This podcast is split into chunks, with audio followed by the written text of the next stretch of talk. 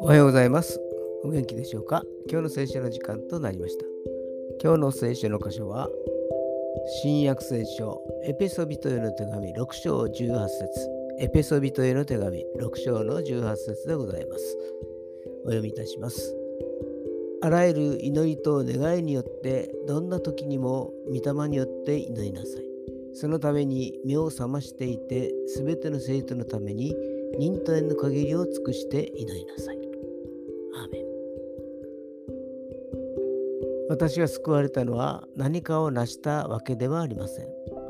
救われた後も何かができるわけでもないのです。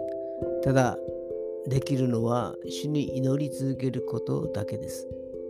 気分が高揚しても祈り、気分が低下しても祈り、成功しても祈り、失敗しても祈り、祈れませんと言っては祈り、生徒のために忍耐を尽くして祈りなさいと言われるのです。